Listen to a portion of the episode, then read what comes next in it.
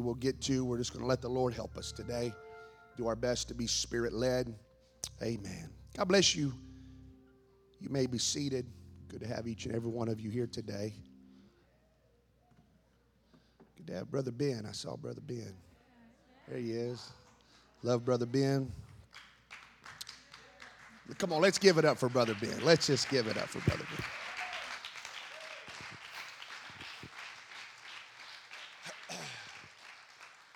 It's it's it's interesting to me, and and uh, this this thought process um, has just kind of been over and over in my mind the last month or so. But it's interesting to me how many things that we do unto the Lord that in turn God allows to be used solely for the benefit of man. I'll explain. For instance, how many know that it is a bib- it's biblical to give of our tithes and offerings unto the Lord?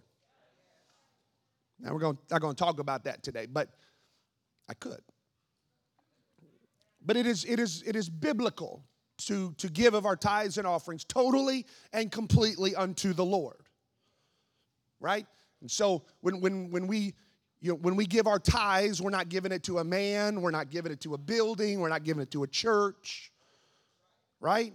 Who, we're giving it unto to the Lord.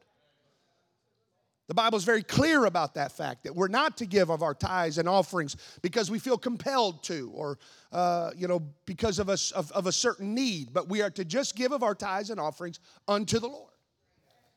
And yet, so we give of our tithes and we give of our offerings to the Lord, but it's not, Brother Tim, it's not like God has a P.O. box.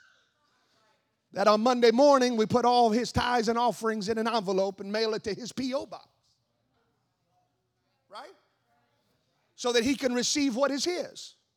But rather, the Lord in his goodness and the Lord in his graciousness allows for the finances that are totally and completely his and his alone to then be used for the work of his kingdom, to pay for revival efforts and ministerial causes and light bills and salaries and church planting endeavors and sending missionaries overseas and on and on and on and on. Whose money is it? It's his money. But then he allows us the benefit of those finances. And God does not mind sharing his finances so that they could be used for the church and used for the kingdom. In fact, that's the way He has established it to work in the word of the Lord. That's how it all works. Is it His money? Yes. But He allows it to be shared so His kingdom can prosper and His kingdom can move forward in the context of what we need to work. Another thing that I think would fall under this category would, would be the concept of ministry. For the truth of the matter is, is that all ministry is done unto the Lord. And yet, we're not actually ministering to Him in the sense of, you know, giving God a Bible study. But the Bible study we are giving is unto the Lord. But He shares with those in whom the ministry is being done for in the accomplishment of that ministry. That make any sense? For instance, as I just said, when you teach a home Bible study to somebody, that ministry of teaching that Bible study is first and foremost not for the person, that ministry is first and foremost to the Lord. And yet, God shares that which is His so that the individual being taught can come into greater knowledge of His Word. When we clean the church building, and everybody just say, Thank you to all the church cleaning people. When we do that, we're not doing it because it's our job. We're not doing it because we've been asked to do it necessarily. We're doing it because it is ministry unto the Lord. Yes, it, it looks nice and we have, a, uh, you know, uh, a place to come, but, but ultimately, that is clean, but ultimately, that ministry is done unto the Lord. And yet, when the building is clean, we then have a place to come and worship the Lord in, and a place where guests can come and look around and say, Man, these people must think very highly of, of the God that they serve and the place that they serve uh, because of the way the building looks and, and all of these kind of things. And so we understand that it is ministry first and foremost to God, but then we benefit from that ministry. I'm not trying to belabor the point, but I, I gotta kind of set this set this stage when we when we hand out bread in our communities on our on our bread runs and all that kind of stuff. That's absolutely ministry that is being carried out, but is being first and foremost carried out unto the Lord. But then He allows that ministry to be a blessing to those that we are ministering to. So here we see that God does not mind sharing the tithes and offerings that are offered to Him by us. And God does not mind sharing the ministry that is done first and foremost unto Him. But there is one thing God will not share. Isaiah chapter 42 and verse 8 I am the Lord, that is my name, and my glory will I not give to another one thing God will not share. My glory I will not share with anybody. Now, stay with me. I need your minds for a bit. That word glory is, is a hard word to give definition to. If somebody were to ask you to define and describe the word glory, how would you define glory. It's a very hard definition. It, it's, it, it's very similar. It's very similar as an illustrative purpose here to, de- to describe and define glory. It's, it's like trying to define beauty. If you're, if you're just going to write a definition of beauty down, how do you, what would you write? And yet, if you see enough beautiful things and you encounter enough truly beautiful encounters, then you'll be able to come into knowledge and understanding and grasp the concept of what this word beautiful is describing. Am I right? But just to write it on a piece of paper is very hard. You would have to write of a for instance. And in order for have the for instance, you would have had to have encountered that instance. Oh, hallelujah. So it wasn't because of a definition that you read in a book that opened your understanding to what the word beautiful means, but rather it was the beautiful things that you have encountered for yourself that gave you true definition of the word beautiful to you personally. And it is the same dynamic when it comes to the word glory. For scripturally speaking, the glory of God is referencing the invisible qualities, characters, attributes of God as they are displayed in a visible or a knowable way. So, like our understanding of that which is beautiful, our understanding of God's glory can only truly be realized after we have encountered Him in a knowable and tangible way. Glory. So, to truly understand God's glory, we have to first come into knowledge and interact with the attributes of God, the character of God, the power of God can't get his glory until you encounter that which makes him glorious. It's not enough for him to just be those things. It's his desire for you and I to experience him being those things. It's not enough that He is who He is, for He desires for you and I to experience who He is. For if the God of this book is everything that this book says that He is, then it would be impossible to contain Him in a mere historical writing. For this book speaks of his omnipresence, which moves him beyond the pages of ancient history and ushers him into the reality of this very moment right now. Ooh. For God is looking for those who would know him, seek him, desire him. And this interaction, stay with me, this interaction of mankind encountering God at that deeper level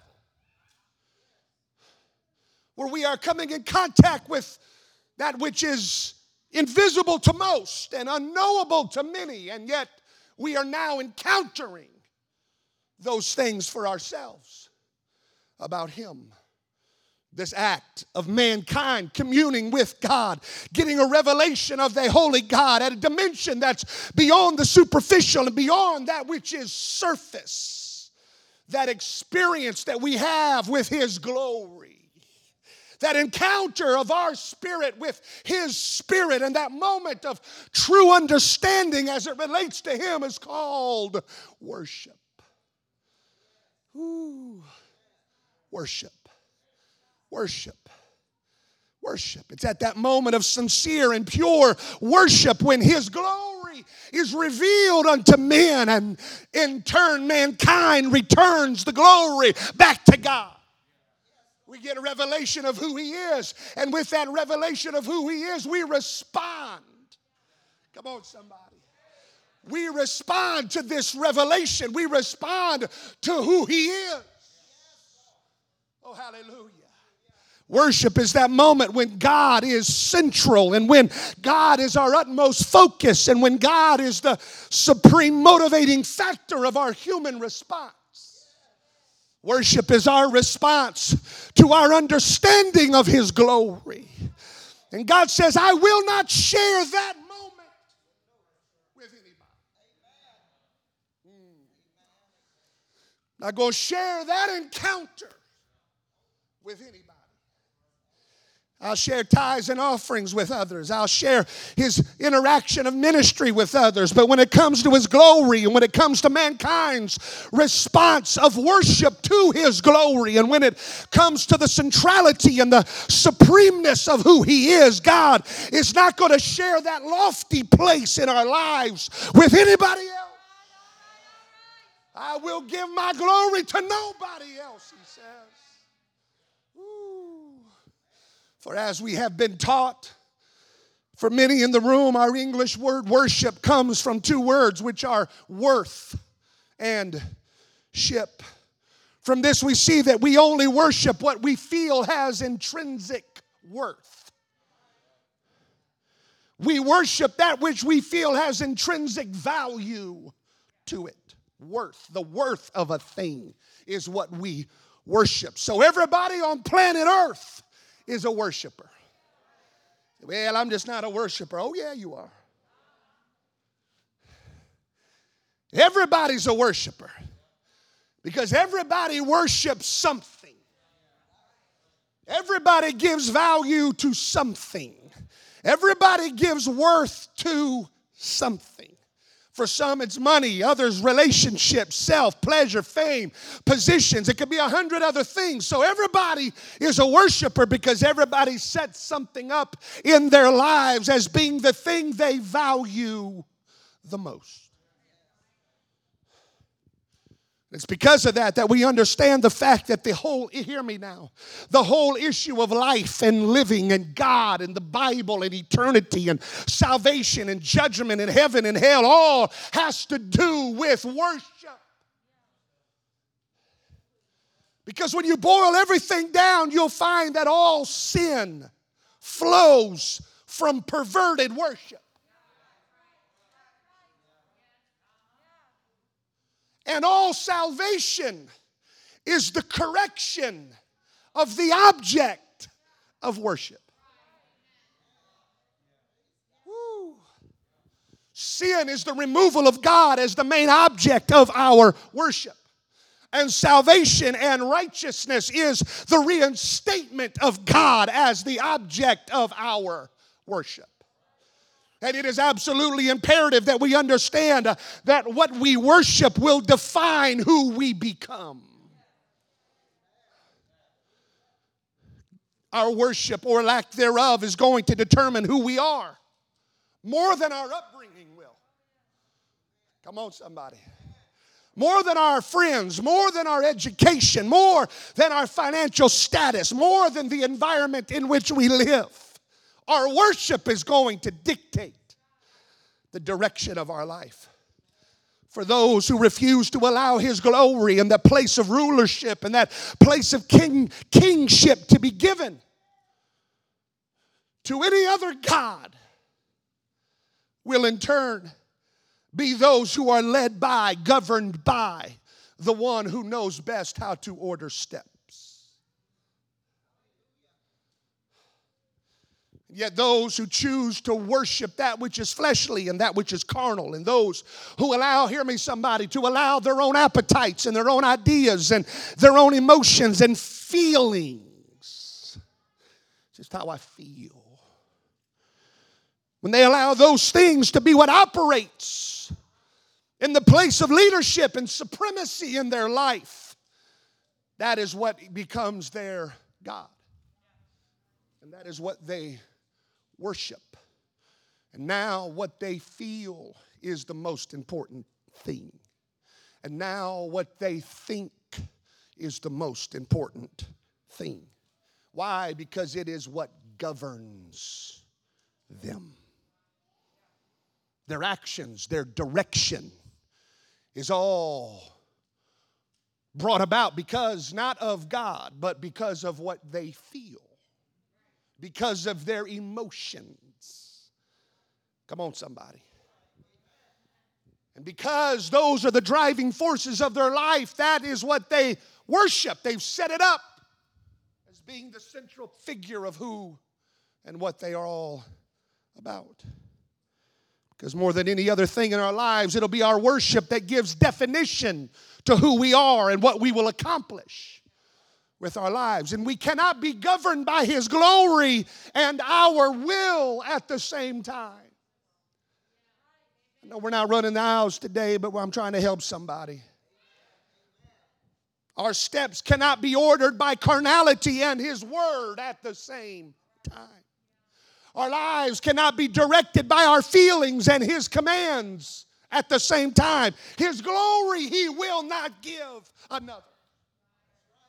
That place of kingship, that place of rulership in our lives, He will not give to anyone else. That which is first in our lives, He will not give or share with anybody else. He will not take back seat to nobody. He will not be second in command in anybody's life. We cannot have two gods ruling and reigning uh, in our hearts for he's for he's not going to share his glory or his power with anybody else or with anything else. He must be Lord of all or he won't be Lord at all.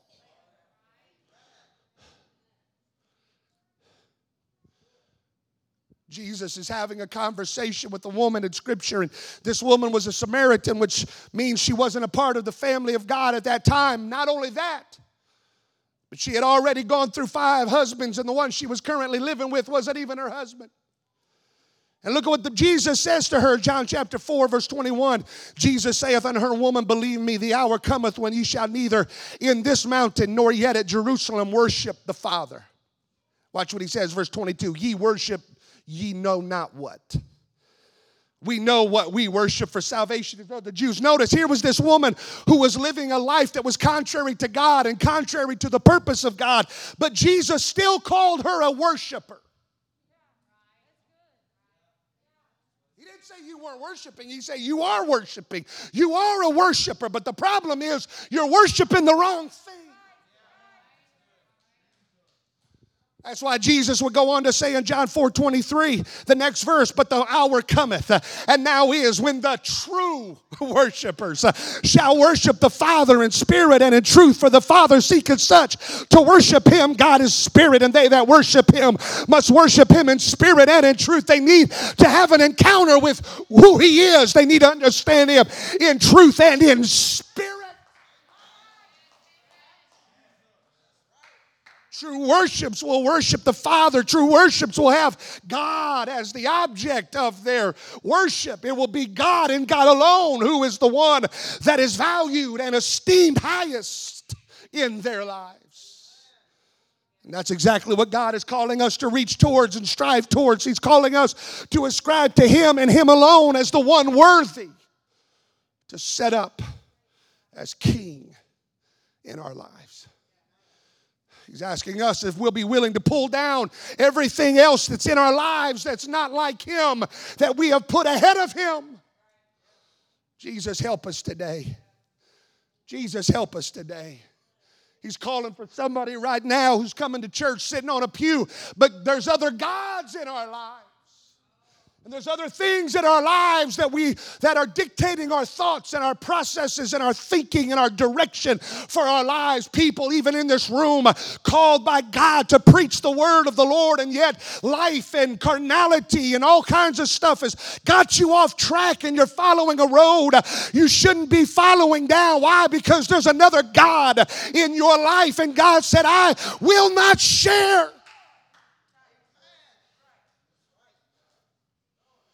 God isn't shy.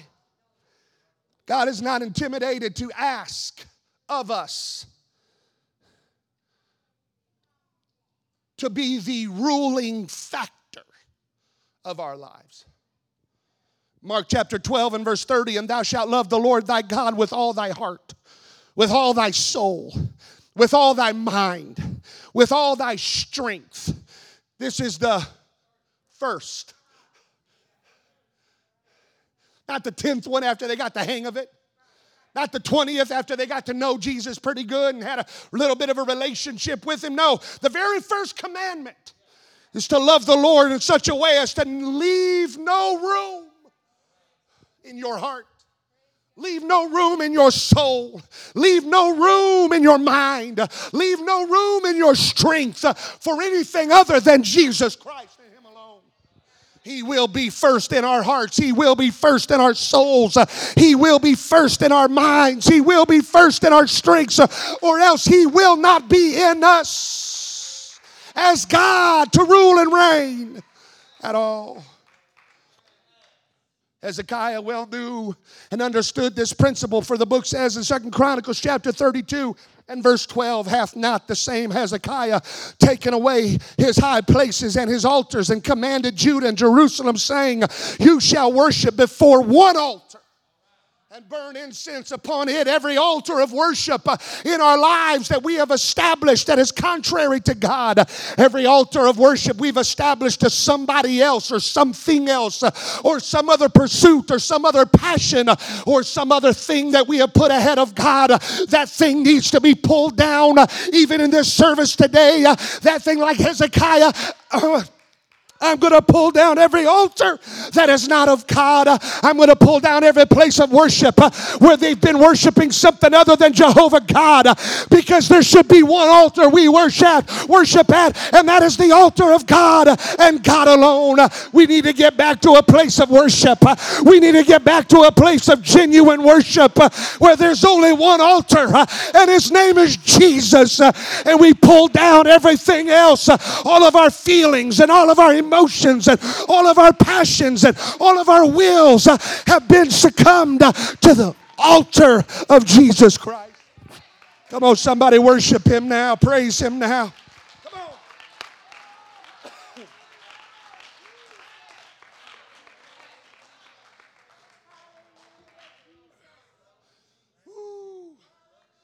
Come on, let God talk to us today. Verse we read a few moments ago spoke of true worshipers. Everybody say true worshipers. God is looking for, seeking for, searching for true worshipers. God, you are the most valued person in my life. God, you reign supreme in my life. There's only one throne that I worship at, oh God, and it is at your feet. And he categorizes those people as true worshipers. And I want to be a true worshiper. And yet, if he categorizes certain individuals as true worshipers, then there must be a such thing as false worshipers. Hmm. Because somebody can clap right alongside a true worshiper and not be worshiping at all. Somebody can be singing the songs of Zion right next to somebody else, a true worshiper that's singing the songs of Zion, and the first person is not worshiping at all. They can dance, shout, run the aisles, but it's mere exercise. Because it's not worship. Because true worship is not based upon outward actions. It does not have its source in outward manifestations or demonstrations. But true worship happens when our, hear me, our outward actions become an outlet. Our physical demonstration becomes an outlet of our estimation of His worthiness of our inward love, passion, desire, understanding, revelation of who He is. Uh, then that's when running around the church becomes worship. And that's when jumping up and clapping and singing becomes worship, when it is merely an outward manifestation of an inward for who He is. But here's the thing once we have valued Him, everybody good today? Once we have valued Him as the most important thing and the most esteemed thing in our lives, then the Word would give us insight on how we should express it. Woo! Because, yes, it, it starts here and it has to begin here and in here, but it also must be demonstrated. Woo! Come on, Jesus. And one of the ways in which he asks us to demonstrate the worship within us outwardly in a display outwardly psalms chapter 134 lift up your hands in the sanctuary and bless the lord Woo. so we see it's a biblical thing to lift our hands in worship in fact not only is it biblical but it's really a command he didn't say if you want to. Come on, somebody. He didn't say if you feel like it. He didn't say if your day's going good. He didn't say if everything was going well. He didn't say if money was in your pocket. He didn't say if your physical health was everything. No, he said, lift your hands in the same. If you're in the sanctuary, your hands ought to be lifted.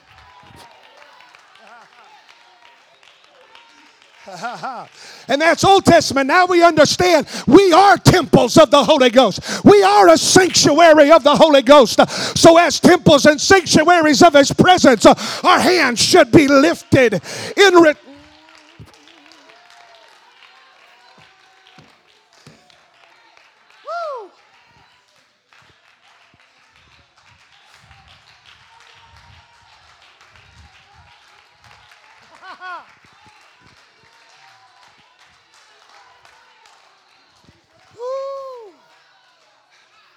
See, we've taught it before, but when you got your hands lifted up, what is it? It's the universal sign of surrender. What are you saying? You said, I've surrendered you to be the most central figure of my life. It's no longer what I think. It's no longer what I want. It's no longer what I want to put up as God of my life. No, worship, worship, worship is saying, God, I surrender to your will. I surrender to you, taking up the office of God in my life. I surrender. I surrender. I surrender. I surrender. I surrender. I surrender. You are God and God alone. You are the God of my life. You are the God of everything. I worship you with hands lifted.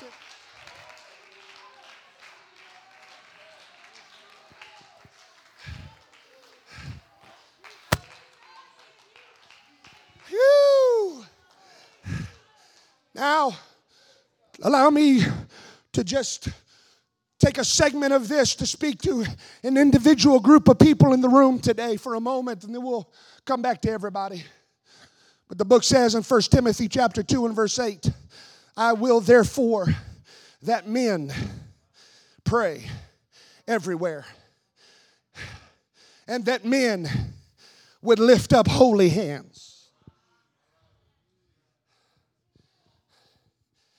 The other verses we talked about describe the lifting up of hands and worship for everybody, but then it gets specific. Telling men, I want you to lift your hands in worship and adoration unto me. Why? Because he knows that women do a better job at expressing how they feel than what men do.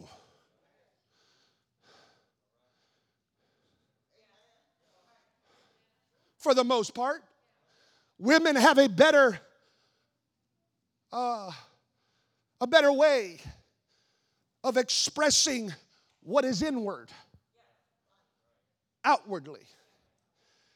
And men tend to struggle in this area. So he specifically speaks to the men in order to let them know that he desires for us as men, and I feel the Holy Ghost right now. He desires for us as men to express how we feel on the inside by the lifting up of our hands as a sign of worship.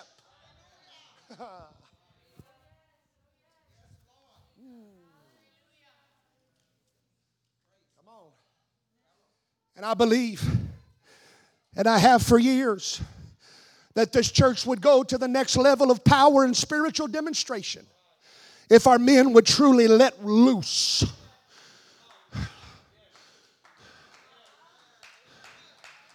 In worship. Listen, guys, don't be mad at me right now. I can see some of you. Don't be mad at me right now. I'm not saying we don't have men that worship. It's not what I'm saying at all.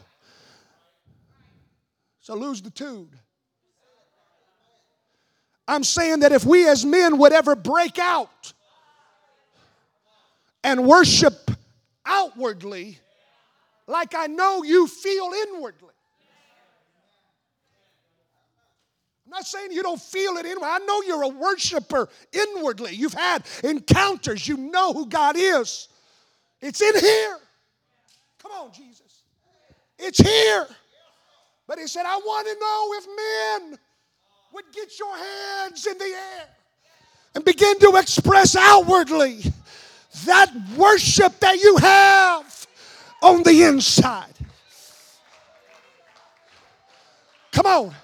I believe with everything in me uh, that this church would go to the next dimension of power. Uh, I believe we would begin to see things in the spirit uh, like we've never seen before.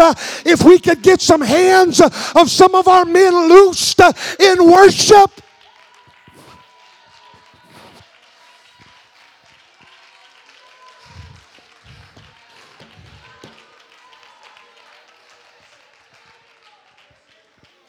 Let me tell you something, guys. I know we got men on security, we got men on hospitality, we got men in the back, and I know Sister Vivian does a, a fantastic job scheduling all that, making sure you're at your post and all that. But you know what I'd love to see, and I know Sister Vivian would occur or concur. You know what I'd love to see? I'd love to see some of our men uh, that are doing some of your positions and some of your hospitality and some of your usher. I'd like to see you just break loose for a little while and run away from your position for a moment and get lost in worship worship and get lost in praise for a little while.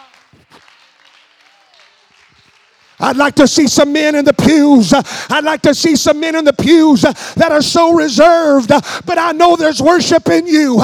You're not backslid, there's worship in you. You're not away from God, there's worship in you. But God said, I wonder if you'd express. Woo!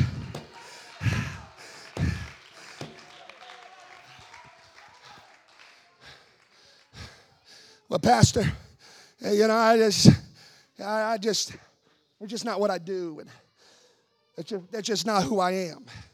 Hear me, let me tell you something. Let me tell you so I don't care what you do right now. Do whatever you want to do. Let me tell you something. When you read the life of David, you're not going to find a more man's man than David. David would whoop every guy in the room. You hear me? I said he whoop all of us. He was a man's man. He was such a warrior. He was such a brave individual that the greatest warriors of his day chose to follow him. You don't follow a weakling. If you're a warrior, you don't follow some.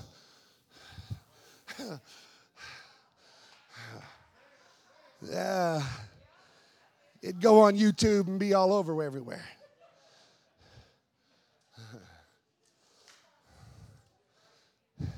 Now you they followed him because he was a warrior. But it was that same David that we find singing and playing the harp. Listen, you, you make fun of David for playing a harp. I'm not.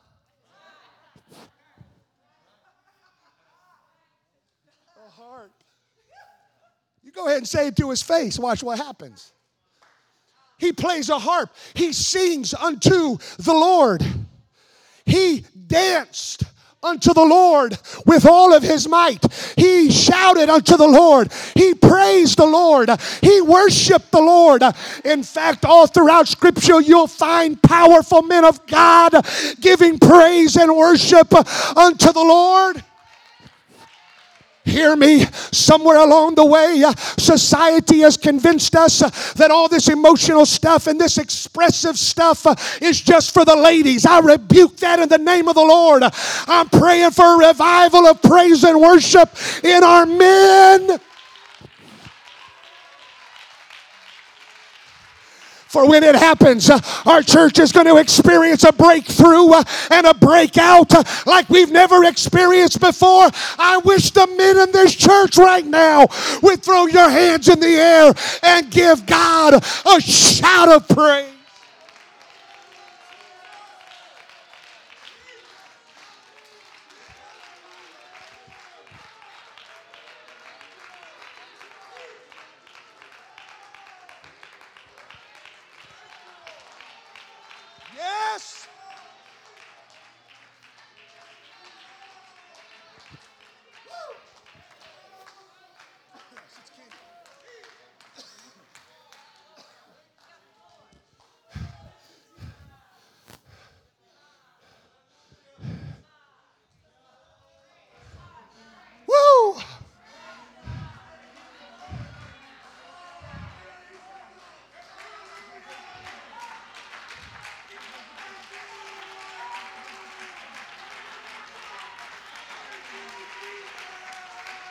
God's not going to share this with anybody.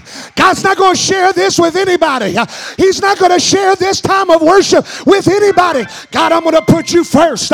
I'm going to elevate you as being the supreme God of my life, the ruler of my life. I will lift my hands unto the hills from which cometh my help. My help cometh from the Lord and from the Lord alone. I can't get it by nobody else. Nobody else can do for me what God can do for me. So that's why Why he's first. Woo! Let me show you now. Stand, sit, don't matter. Exodus 7 and 20, and Moses and Aaron did so as the Lord commanded. And he lifted up his rod. And he smote the waters that were in the river in the sight of Pharaoh and the sight of his servants, and all the water that were in the river turned to blood. He lifted up his rod, which means he had to lift up his hands. Exodus 14 and 21, and Moses stretched out his hands over the sea. And the Lord caused the sea to go back by a strong east wind all night long and made the sea dry land, and the waters were divided. When he lifted his hands, things began to stir. Whew. Numbers chapter 20 and verse 11. And Moses lifted up his hands. And with his rod he smote the rock twice, and water came out abundantly. And the congregation drank, and their beast also. Notice The first time he lifts his hands up, water turns to blood. The second time he lifts his hands, the Red Sea is parted in two. The third time he lifts his hands, water comes pouring out of a rock. The thing I want you to see is this every time Moses lifted up his hands, a miracle was poured out in his midst.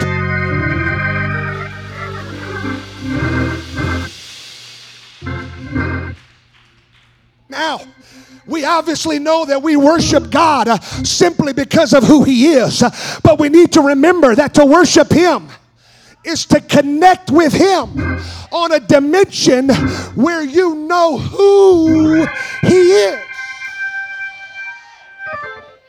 Come on. And when we have that kind of understanding of who He is, it automatically releases faith.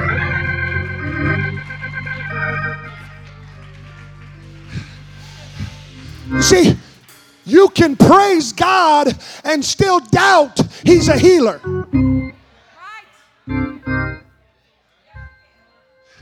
Because praise has a lot to do with what He's done in the past. We praise Him for what He has done. And we might have seen Him as a healer in our yesterdays, but today's a new day. Come on, somebody. So you can praise Him and still not understand and believe uh, that He's a waymaker. You can praise him, but not have clear definition uh, that he is truly Jehovah Jireh, our provider, because you're just praising him for what he did in your yesterday. But today's a new problem, and today's a new issue, and today's a new need. But you can't worship him and doubt that he's a healer. You can't worship him and doubt that he's Jehovah Jireh. Why? Because worship is understanding the worth.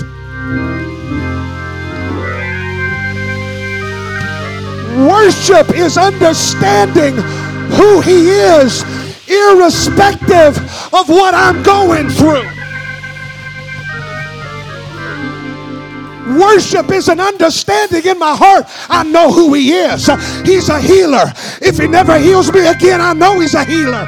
If He never. I know He's Jehovah Jireh. I know He's my provider because I've got to a place where I've experienced His glory. I got there. I got there. I've been to the place. I got revelation of who He is. I know that I know that I know. I still might not feel well, but I'm a worshiper. So I know He's a he. I don't know where the money's coming from, but I'm not going to doubt it because I'm a worshiper and I know He's Jehovah Jireh. Nobody's got to convince me. Nobody's got to talk me into it. Nobody's got to try to tell me for the 100th time that he is who he said he is. I'm a worshiper. I'm a worshiper. I know. I know. I know who he is. I know what he does. I know it. I wonder if somebody could lift your hands, give God a shout of praise, worship Him like you know who He is, worship Him like you've had an encounter with His glory.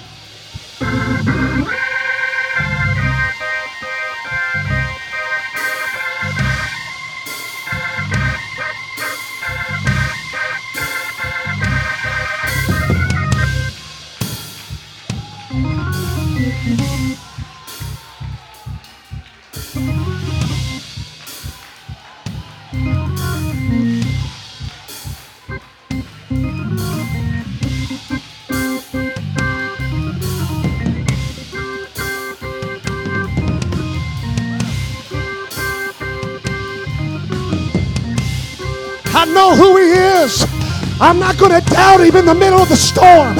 I'm not going to get confused in the middle of the midnight hour. I'm a worshiper. I know who He is. I know what His power is. I know what His abilities are. I know He's been good to me. I know He's going to keep on being good to me.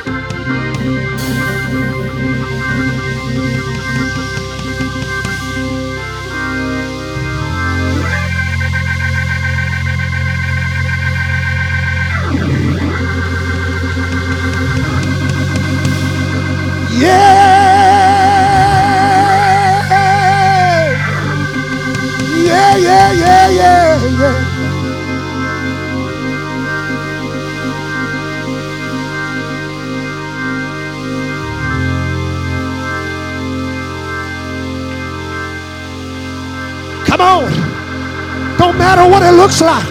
I'm going to worship him. Don't matter what it sounds like. I'm going to worship him. I will bless the Lord at all times.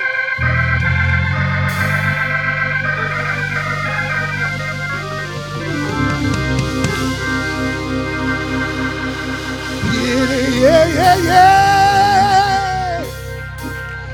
I praise you, Lord. I worship you, Lord. I magnify you, Jesus. I glorify you, Jesus. You've been better to me than I've been to myself. I worship, worship, worship, worship, worship, worship, worship, worship. Watch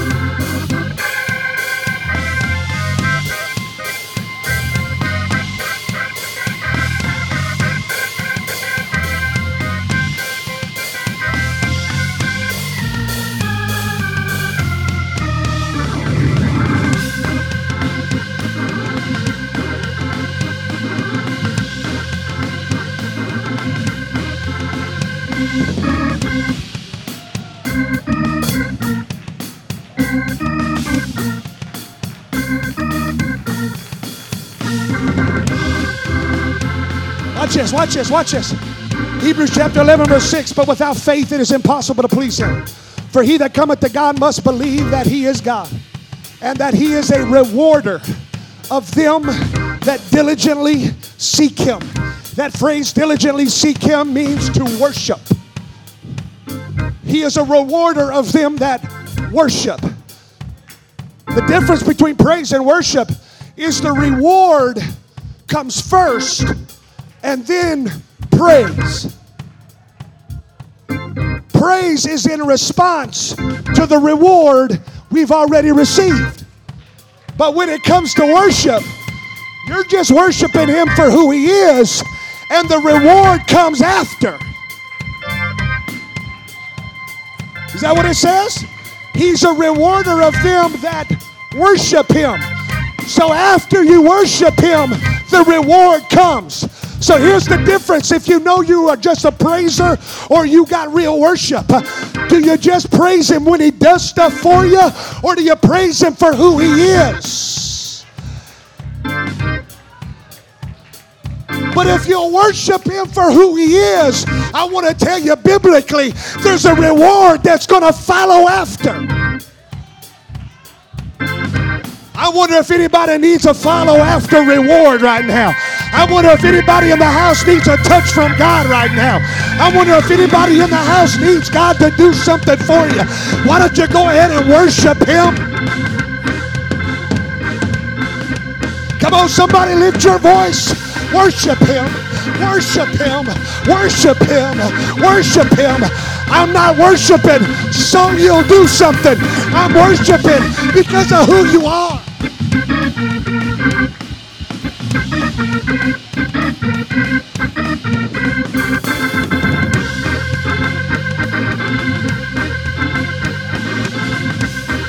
I gotta say, it looks good in the altar right now.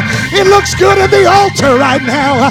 I know everybody might not be up here, and that's fine, but it looks good in the altar right now. I worship you, Lord. I worship you, Lord. I worship you, Lord.